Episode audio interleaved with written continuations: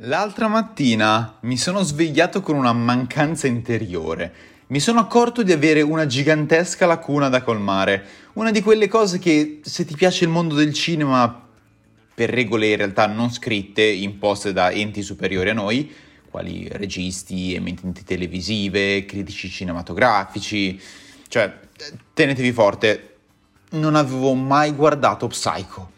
Oh mio Dio, ma che sei matto a dire queste cose così? Mi devo preparare prima che tu dica queste cose, ma che sei fuori? Anche se sono sicuro che eh, molti di voi non l'abbiano guardato perché effettivamente il pubblico si divide facilmente in tre grosse fette della torta della nonna. Un terzo è inorridito da questa informazione, un terzo non ha mai guardato Psycho ma vorrebbe provvedere nei prossimi giorni, mesi, anni, probabilmente lo farà, e un terzo, l'ultimo, non ha idea di quello di cui stiamo parlando e non conosce Hitchcock. Ed ecco che qui entro in gioco io, signori e signore. Che pensi mi, va là.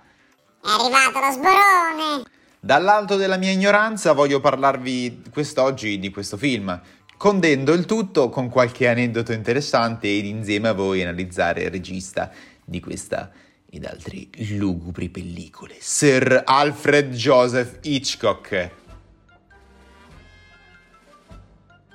Il primo film che vidi diretto dal maestro del brivido abadibido Qualcun altro sente i brividi abadibidi? e che mi venne consigliato dai miei genitori quando avevo ancora circa 9-10 anni e spero che nessun assistente sociale ascolti questo podcast, eh, altrimenti manette, eh, fu Uccelli, The Birds, e lo trovai bello, ok, ma quello che subito pensai fu stiamo davvero parlando di horror?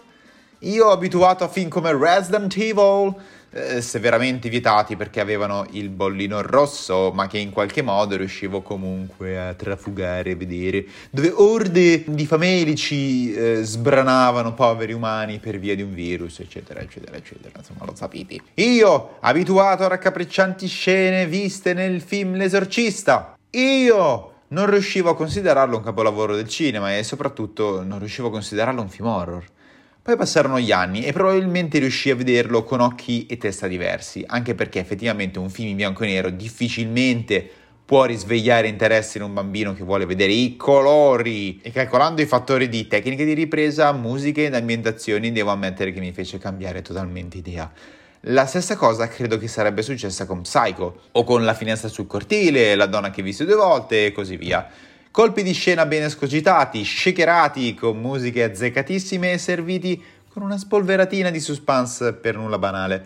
Ovviamente tutto questo è la mia visione delle cose. Il cinema è un mondo parecchio soggettivo di solito ed è proprio per questo che lo apprezzo particolarmente. Ad ogni modo, Itch, è così che lo chiamano gli amici, Itch, Nasce a Londra nel lontano 1899 da genitori commercianti che gli trasmettono la grande passione per il teatro facendogli vedere diversi spettacoli. Dopo la scuola inizia a lavorare in una fabbrica di cablature elettriche ed affini. Nel 1920 venne assunto nella Famous Player Lasky Studios, eh, oggi la Paramount Pictures, come disegnatore di titoli e didascalie di film muti.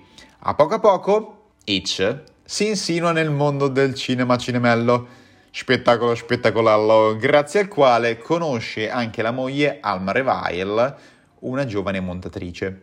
Dal 25 al 29 girerà ben 9 film muti e nel 1929 entrerà a gamba tesa nel cinema con il sonoro dirigendo il riscatto. Riscatto nel 1939 si sposta a Los Angeles dove girerà parecchi film, divenuti poi molto famosi, tra cui nel 1954 La finestra sul cortile e nel 1956 La congiura degli innocenti. Andando avanti nel tempo diresse Psycho nel 1960 e Uccelli nel 61. Dopo un periodo parecchio prolifico e dopo aver ricevuto nel 1980 il titolo di baronetto da parte della regina Elizabeth II d'Inghilterra, Sir Alfredo muore per problemi cardiaci e renali in un ospedale di Los Angeles all'età di 80 anni. E questa è stata in poche spicce parole la vita del nostro regista, giusto per farvi inquadrare temporalmente il personaggio. Ovviamente non possiamo dimenticare il fatto che aveva il piacere di apparire in svariati cameo all'interno dei suoi film, un po' per far giocare a Where is Alfred? Secondo me. Eh, vi consiglio caldamente di recuperare Psycho, la cui trama, sempre in parole molto spicce, racconta di una giovane e parecchio caruccia segretaria di un'agenzia immobiliare di Phoenix, innamorata perdutamente di un imprenditore, Sam Loomis, con il quale è invischiata in una relazione segreta. Terminato un grosso affare, le capitano tra le mani 40.000 dollari che le vengono affidati per versarli in banca. Ma indovinate un po'? Lei prende baracche e burattini e ciao ciao si dà la grande fuga. L'indomani, eh, sorpresa da una forte pioggia, si vede costretta a fermarsi in un motel per passare la notte, tale Bates Motel, vicino al quale c'è un piccolo promontorio su cui è costruita una casa. Marion, la ragazza, prende in affitto una camera, la Number One, facendo la conoscenza del proprietario del motel, Norman Bates che la invita a restare a cena in compagnia di sua madre. Ed ecco che qui inizia la parte interessante del film. Se vi dicessi altro probabilmente rischierei di spiattellarvi qualche spoiler e rischierei il linciaggio, cosa che per ora preferirei evitare, anche per lasciarvi godere di questo piccolo capolavoro del cinema, è piccolo mica tanto.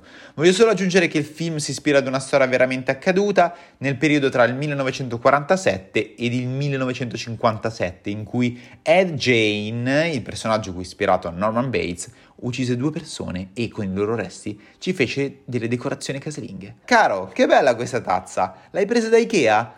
Oh, oh, oh, tu non immagini, cara. Quella in cui stai bevendo il tuo fresco latte e cornflakes una volta conteneva il cervello di un tizio.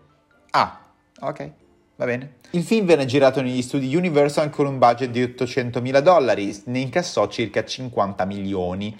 Piccola postilla finale, eh, se state vedendo il film vi rendete conto che probabilmente conoscete la colonna sonora iniziale, è perché è anche quella usata come sigla di quarto grado, quella trasmissione con salvo sottile. Se non conoscete quarto grado siete delle brutte persone oppure semplicemente significa che sto invecchiando e chi ascolta i miei podcast è molto giovane, il che mi fa piacere, ma allo stesso tempo mi ricorda che il tempo corre, inesorabile, aiuto! Che poi sinceramente non credo di aver mai visto una puntata di quarto grado per più di 10 minuti. Furono realizzati tre sequel di Psycho ed anche un telefilm, but you know what I mean? Ogni cosa al suo tempo, my friend, ogni cosa al suo tempo. Anche se Bates Motel, la serie del 2013 con Freddie Highmore, per intenderci Charlie della fabbrica di cioccolato, oppure Max Skinner da bambino in un'ottima annata, finché vi consiglio caldamente, ma ve ne parlerò, o ancora Sean in The Good Doctor, ma anche eh, Stefano Girardi in Leonardo, la serie con Matilda molto molto carina De Angelis, non è per nulla male ragazzi. Eh, prima di concludere vorrei ricordare le innumerevoli apparizioni di Hitchcock nei tributi realizzati dai Simpson, come all'apertura di uno degli episodi della Paura fa 90 o l'episodio in cui Bart dopo essersi rotto una gamba è costretto ad assistere dalla propria finestra a tutto ciò che gli accade intorno, proprio come in la finestra sul cortile. Ad ogni modo, questo è quello che io chiamo un gran bel podcast, cari miei. Cosa ne pensate? No, no, dai, scherzo. Eh, però fatemi davvero sapere la vostra riguardo al film, eh, mi interessa. Eh, al nostro amico Alfred e magari anche a questo fantasmagorico podcast eh, prodotto, ideato, parlato, eccetera, eccetera, eccetera, da me medesimo, quasi come fosse un mio pargolo. Alla prossima, cari.